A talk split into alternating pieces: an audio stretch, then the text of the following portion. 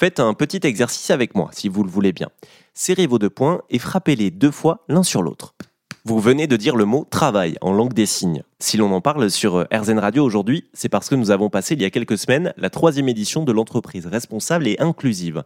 Et il s'avère qu'apprendre la langue des signes, que l'on soit malentendant ou non d'ailleurs, peut s'avérer être un vrai atout pour mieux communiquer dans sa vie professionnelle.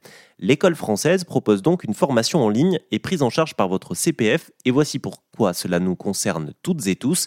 Les explications de Florence Tersigel, directrice du programme. Nos apprenants qui passent par notre formation ont plus de chances d'être recrutés puisque par exemple dans le secteur de la santé, on sait qu'ils recrutent des personnes qui peuvent communiquer avec la langue des signes française. C'est également le cas dans euh, certaines crèches ou en tout cas dans le secteur de la petite enfance.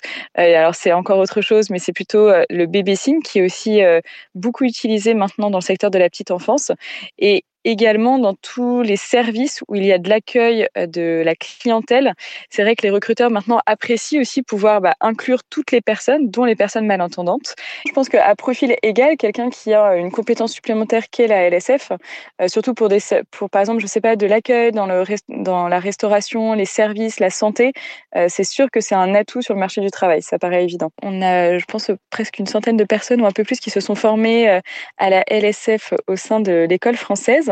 Euh, et ensuite, comme débouché, alors pour euh, ceux, enfin, ceux qui nous ont remonté euh, leur, leur suite professionnelle, on a des personnes qui sont allées dans des services de l'accueil de, clientèle et du coup qui ont pu pratiquer la LSF aussi dans le secteur de l'enfance et le secteur de la santé. Restez avec nous sur RZN Radio. Avec Florence Tersigel, nous parlons toute la semaine de l'apprentissage de la langue des signes et étudions avec elle son influence positive sur l'inclusion, l'ouverture à l'autre, mais aussi sur l'employabilité.